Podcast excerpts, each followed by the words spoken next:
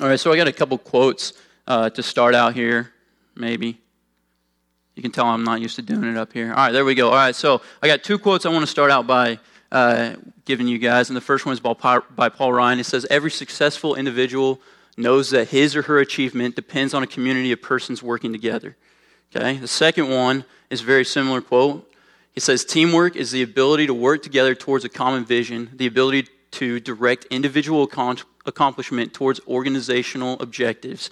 It is a fuel that allows common people to attain uncommon things. And as we look at this passage today, Luke, he's, he's talking about the early church and he's talking about how they worked as a team, essentially. And we all know that if we don't work as a team, then we can't attain our goals or we can't attain them as well. Um, you know, that's what my sports coach has always told me. You know, there's no I in team. And I told him there's a me in team, but there's no I. Uh, but I wasn't, no, I didn't say that because I wasn't good enough in any sports to say that. But as a church, nah, there's your opportunity. As a church, um, we got to work as a team, okay? And God, Jesus Christ has actually given us goals. Uh, he's given us objectives, okay? Go make disciples, things like that. And as we we try and do that, if we try and do that on our own, you know, it doesn't work. And we know that here. We have a purpose, plan, and process, right? Where we, uh, we're going to make disciples. We're going to do it by training and evangelizing. We're going to gather and scatter. And we got all that. But today, we're going to look at how the early church specifically um, fellowship together in order to meet those goals. Okay? And I think that we can look at that and we can emulate it as a body, as a local body. Um, I think it's really important. So, speaking of sports, this is my senior year of high school. You can't really see me very well, but I'm number 23.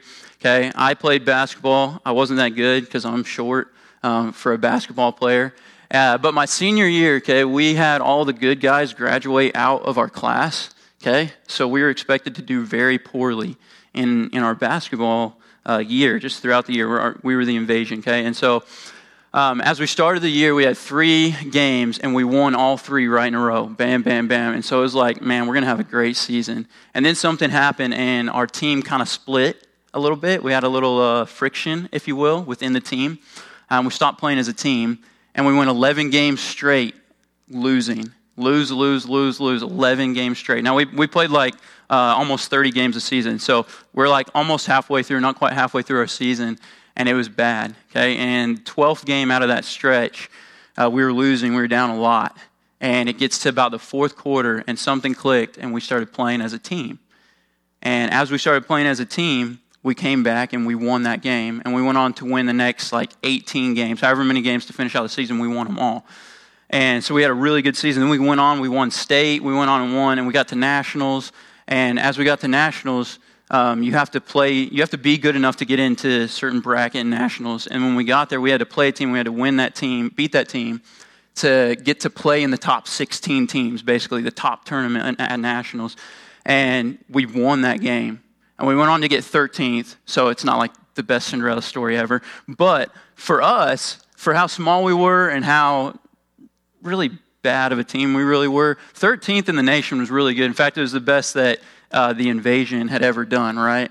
And that was all due to teamwork, okay? Because we weren't that good. I was a tall kid on our team, and I'm 5'10. Okay, so we weren't beating them with athletic, uh, athleticism. Okay, we were beating them with teamwork. Okay, the same thing goes for our body, our church, the local SBC, um, and the church in general. Okay, if we want to be effective at ministry, not within the local body only, but effective in ministry around us, effective in spreading the message of Christ, effective in everything that we do, we have to work as a team. Okay, and as um, Luke gets going right here, he's just talked about Peter. He said, Hey, Peter, you know, you guys know the Acts chapter 2, but the day of Pentecost comes. Peter gives this great sermon. 3,000 people are saved. And then Luke says, and here's what they started doing. And really, this whole section, 42 to 47, is talking about unity. It really is. It's, it's uh, we're going to look at four, four ways that they were unified. But it's really all talking about unity. And it says, as you start right there in verse 42, it says, they were continually devoted, or they were continually devoting themselves. They were continually devoting us this Greek word. I looked it up in like you know Strong's and all, all these uh, definitions and stuff. And um, really, what this word means or has an idea of is continually being steadfast in something, or like kind of like it's kind of like persevering in something, or like keeping on doing something all the time. Okay, and so this that's an important definition to remember um, for us because when we look at these things, these aren't just things. Sometimes we apply this and we look at these things and we're like, hey, these are the four things that we do on Sunday morning. It's like, hey, we got to be devoted to the apostles' teaching, to the fellowship, to the breaking bread and prayer. Those are the four things we do on Sunday morning. But when you look at Luke and what he's saying about the early church, and you look at that Greek word, it's like, okay, if you're doing that once a week, that's not being continually devoted. That's not being continually steadfast in something. There's no way. He's talking about a culture of the church. He's talking about who they were and how they were towards each other all the time. Okay, and so we're going to look at four things. Like I said, you guys all know them. Most of you guys probably have this verse memorized. We're going to look at these four things that they were continually steadfast in. We're going to see how we should be that as well. And then as we go to our grow groups, let's we're going to talk about. Hopefully, you guys are going to talk about you know, who, who are we to be continually steadfast with these things in? How are we going to do that together? How can we do that better? And we'll look at those things. So the first thing we're going to look at, though, is the apostles' teaching. The apostles' teaching. It's right there in verse 42. And by the way, uh, Luke, this four, verse 42 is an outline, and the following verses actually explain what he's talking about. So if you look at verse 42, it says they were uh, continually devoting themselves to, number one, the apostles' teaching. Then he explains it in verse 43 what is the apostles' teaching? He explains what it is. Look at it. He says, Everyone kept feeling a sense of awe, and many wonders and signs were taking place through the apostles. Well, how is that explaining the apostles' teaching? It's because when, he, when Luke is saying they were devoted to the apostles' teaching, he wasn't saying that they were devoted to a person. Okay? And Brian actually mentioned this earlier, but lots of people are devoted to a specific person, like, like let's say Catholics, right? At who are they devoted to? The Pope, right? Or Protestants, early church fathers, Calvin, Calvin's writings maybe, or, or Luther's writing, or whatever. Um, what about even progressive Christians? They are devoted to the preacher that they think sounds the best. Okay, and for us, um, i mean, I'm thankful that our church is biblically based and we always go back to the Bible. But even for us, we can sometimes be devoted to a person. We can, you guys could be devoted to me or Brian or JB or your grow group teacher or whoever it is, and you can be like, oh, I'm going to take their word for it. Okay, and when he's saying that this early church is devoted to the apostles' teaching, okay, he's not saying they were devoted to Peter. He's saying that they were devoted to the authority behind Peter, which was Jesus Christ. Okay, and we know that um, based on this text, but also look at this. This is, this is Paul. Okay, he's an apostle. And when he says we here, I think he's talking we apostles. But look what he says. He says, this is Galatians, but even if we, the apostles, or an angel from heaven should preach to you a gospel contrary to what we have preached to you, he should be accursed. As we have said before, and so I say again, if any man is preaching to you a gospel contrary to what you received, he is to be accursed. What is Paul saying? He's saying, hey, you're not to be devoted to me. You're not to be devoted to Peter. What happened when Peter uh, said the wrong thing? Paul went and confronted him, right? So he said, don't be devoted to the person, be devoted to the authority of the Word of God. Okay, and we all know this. We all know this. All of you guys know this. Okay, we got to remember it. But we also need to be devoted to this together. Okay, we need to be devoted to this together. So, what does that look like and what does that mean for us? Uh, for me, for you guys, I think that not only do we need to hold each other accountable when we're teaching God's word and we're, we're, when we're looking at God's word, when we're uh, listening to God's word, but I think that this also, because it's being continually steadfast, I think that we should be doing this outside of church. Okay? I, I don't think that, and we should be doing it together. Okay? I don't think that church is the only place that we should be digging into the Word of God.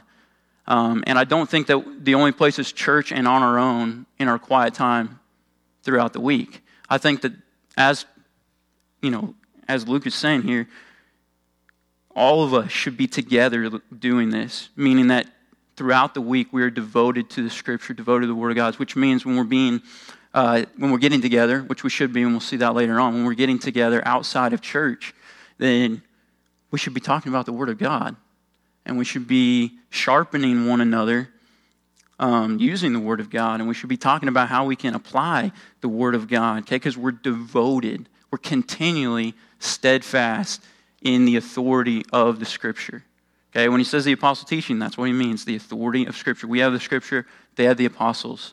Okay, and so we need to be devoted, continually devoted to that. Okay, we're going to move on to the next point. I'm going to try and go pretty quickly through all these so that way we can get to our grow group. Second one is fellowship. I really like this one. Um, this one's really interesting because you have to define fellowship here. Okay, because if we look at the Greek word, which I got, I have it up here on the screen. Um, if you have one of those like Bibles where you can look at it, you can actually click on the word and look at the Greek word. And this is what it is, and it means partnership or participation. Okay, partnership or participation. Why is, why is this important? Well, first off, in several other places in the scripture, it's used in different ways.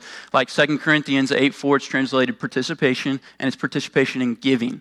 Okay, in Romans 15 26, it's uh, translated contribution, which is also talking about giving. Okay, and then if you look at this passage, Acts chapter 2, like I said, 42 is an outline. So Luke actually explains what this fellowship is if you look at verse 44 and 45. So he says they were continually devoting themselves to the apostles' teaching and to fellowship. And then after he talks about the apostles' teaching and the authority by the signs and wonders that the apostles were doing, then he talks in 44 and 45 about what fellowship he's talking about. He says, All those who believed were together and had all things in common, and they began selling their property and possessions, and they were sharing them with all in, in anyone that might have a need. Okay, so basically, what's going on here in the early churches, everybody's giving, so much so that nobody even has needs. And who are they giving to? Their local body. They're helping each other out. Okay, great example of this um, is what we're doing, what, you know, Tammy and Brandy and that grow group is doing uh, for Adam Hall, right?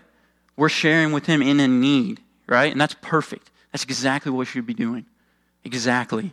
Okay, but I want to challenge you guys and challenge us Okay, as we think about this and as we look at this, do we know when everybody's in need? Like, there's some big needs that we always know and we always see.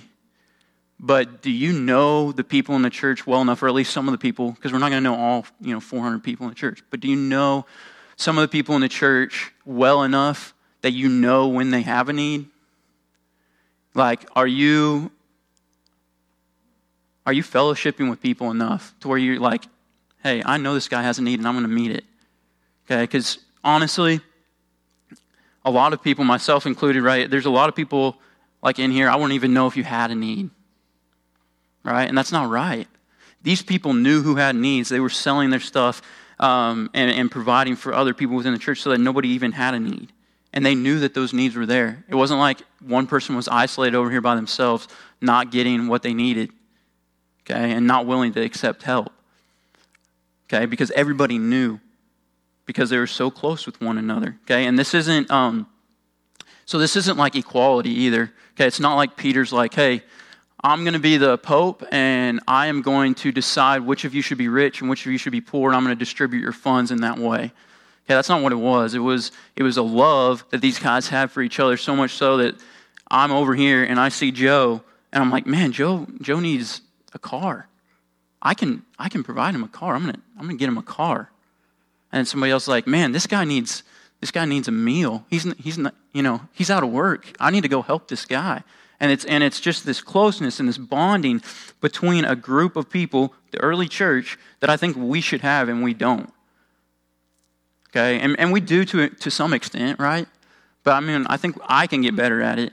Um, and I think we can get better at it as a whole. And we should get to know each other to a point where, hey, I'm going to meet these needs of these people that I know. And we can do that in this local body. In fact, that's what this local body is for. Right? And so when, he, when Luke says, hey, they were continually steadfast in fellowship, what he means is they are continually steadfast in partnering with one another on everything. Joe needs this. We can see that. So, guess what? He's not going to need that anymore because we are a family, right? We're a body, we're one, okay? And that's what he's talking about when he says fellowship here. Okay, so they were devoted to the apostles' teaching together, always continually devoting themselves to the authority of God's word. They were always continually devoting themselves to partnering with one another. Third thing is breaking of bread. I like this one as well. Okay, look at it in verse 42. He says, continually devoting themselves to apostles' teaching, and the fellowship, to the breaking of bread. Now, this one goes to verse 46. So he says breaking of bread, then he explains what breaking of bread is. Verse 46, he says, Day by day, continuing with one mind in the temple, breaking bread from house to house, they were taking their meals together with gladness and sincerity of heart. So there's, a there's actually a lot that goes into this one. Okay, there's a lot that goes into this one. If you read commentaries, that um, you know, a lot of times they'll just say, "Hey, this is communion. You know, be devoted to communion," and that's true. A part of this is communion, right? Because they were um, they were taking bread, or, or they were breaking bread from house to house. That's talking about communion. Okay, so they're continually remembering what Christ had done together in their homes. Okay, but then what else does it says? It says that they took meals together. Okay, and there's uh, there's not very many things that bond us like eating together does, right? Probably because we most all of us love food, but we really love eating together. When we eat together, it really it draws us closer to one another. Okay, and that's what these people were doing. Okay, now back then, okay, communion uh, wasn't, you know, the little little grape juice thing in a little styrofoam piece, right? It was um, it was like a whole meal, right? And, and I love that we do. That's good that we do all that, right? Um, and ours is different, and there's a reason ours is different, uh, which we're not going to talk about. But there's a reason ours is like that. But um, they had a meal every time they had communion. Okay, we know like First Corinthians, right? They got in trouble because they were all getting drunk and everything because, you know, they were all eating before other people and they had this big feast. Um, and Paul doesn't tell them not to eat, eat at all, but he does tell them to eat in a respectful way. But anyway, I say that because this all goes together for them. Okay, this all goes together the eating, the communion, uh, meeting in each other's house, and meeting in the temple, by the way uh, which again signifies the point earlier that it's not just one time a week at church, it's throughout the week at houses and in the temple. Um, but this is a this is a thing, a communion, a meal together. For us, it's a little bit different. Okay, we can take communion in each other's houses still. Can we not? Yeah, we can. Okay, but also well, we can eat with one another, and we can do it on two separate things. We can do it together. Uh, but either way, these people were continually devoted to remembering who Christ was together Okay, and part of the way that they did that was eating together in that fellowship. Um, and we need to be devoted to that too. Think about Deuteronomy chapter 6. I love Deuteronomy chapter 6, but it talks about, you know, it's Moses talking to the people of Israel, and he's talking about how they need to remember basically what has happened in their past. And um, he, he says, you know, write it on your foreheads, write it on your door frames, remember it when you wake up, remember it when you sit down, remember it when you're walking around. And he talks about how, they, how much they should remember that. Um, and that should be us as well. And that should be us as a body. So when we get together, you know, and I'm not saying when we get together, all we have to do is talk about the Bible, right? Obviously. Okay. But when we get together, is there biblical fellowship? Are we talking about the Bible? Are there times when we get together just for that? Are there times when we get together just to pray, which we'll see in a second, together? Or when we get together, do we just get together to play cornhole? Okay? I love playing cornhole and I love getting together to play cornhole. Um, but hopefully that's not the only time I get together with people, and that's not the only reason I get together with people or have people over or whatever. Okay? Um, does that make sense? Okay, when, he, when he's talking about breaking of bread, this, there's a fellowship aspect there where they're together all the time, um, remembering what Christ has done in their life. Okay? All right, the last one. Okay, the last one is prayer. Okay, when we look at prayer, it's at the very end of verse 42. It says to the breaking of bread and to prayer. Um, some the ESV says and to the prayer, um, and I was looking that up, and really the only reason it says that is because the very literal translation is the prayer of God, but it means praying to God. Okay, praying to God. So when it says the prayer, what are we talking about? We know that uh, prayer means worship. Okay, and talking to God, right? That's what it is, and so that's what he's talking about, and he explains that in verse forty-seven very briefly. Look at verse 47. He says, praising God and having favor with all people. So they were praising God together. We do this uh, in church, right? Worship songs, praying, and all that. But again, if we worship God with, th- with three songs on Sunday, do you think that we would define that as being continually steadfast in worshiping God together? I mean, I don't. I don't know if you do, but I don't and do you think that listening to worship music in the car by yourself and church, then that makes you continually steadfast in worshiping God? Probably not. When we look at this, I think that we need to really look at our lives and say, hey, are we continually steadfast, continually devoted to praying with one another. Continually devoted to praying with one another. Okay, so do we get together in each other's homes and pray? And, um, and we do a lot of this stuff, and a lot of us are really good at it. Um, a lot of you guys are really good at it. But it's a great reminder that continually devoted, continually steadfast is a very strong, strong word.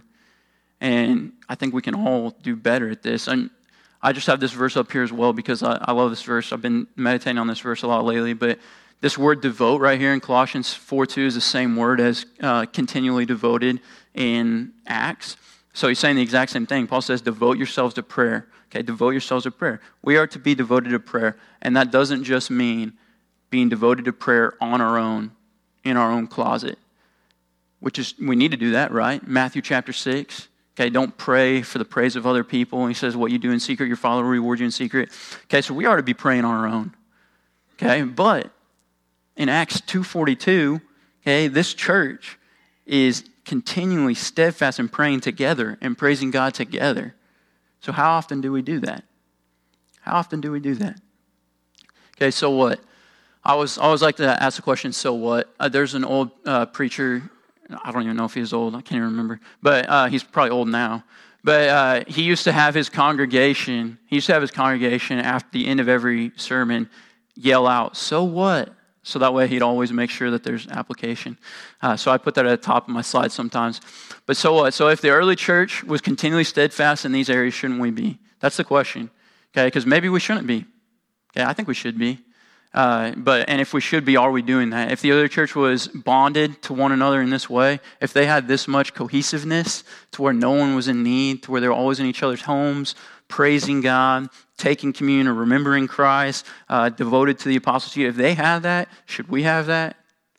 Should we be that way? That's the question that we that we have to answer. Okay, and I, I got a a quick impact or application for you guys before we go into or break off into our groups. Um, it's just get involved in each other's lives and slow down to make time for people. Okay, because that's the bottom line here for us, I think, especially in our culture.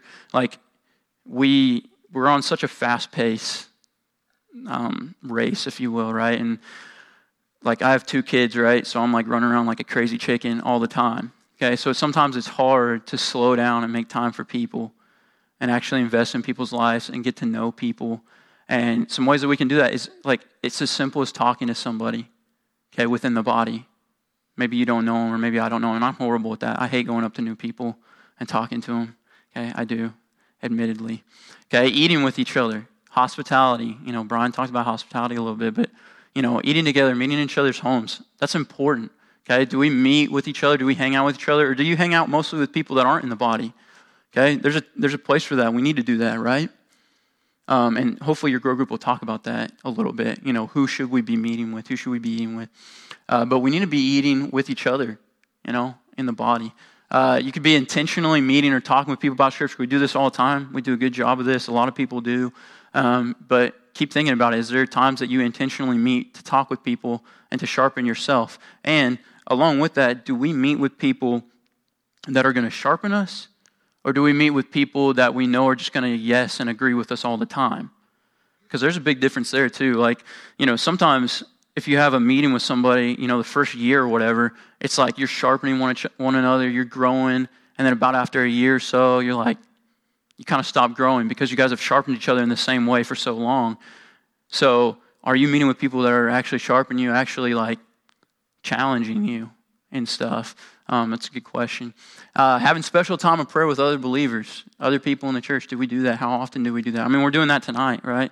So it's perfect. It's a perfect opportunity to come do that tonight. Um, so the early church was continually steadfast with one another in these things. Uh, that's what this entire passage, really 41 or 42 through 47, is about. It's about their unity um, and how they fellowship together and the things that they did together and how they encourage and sharpen one another. So for us, do we do that? How do we do that? Who should we do that with? Okay? Um, these are some good questions that we need to go, I think, in the grow groups and, and, ask ourselves. You know, who should we be doing that with? Should we be reaching out to any more people? Are there any people that we need to try and include in this? Um, does this include our body only, or the body, the communities around us? Does this include missions, the the universal body? How does it include that? What does that include? What does that entail? These are some things that um, hopefully your grow group leaders are going to talk about. Um, so for us today, right now, other than that, let's try and get to know people. Let's try and actually invest in people. And that way we can have biblical fellowship and really be devoted, steadfast, continually steadfast in these areas.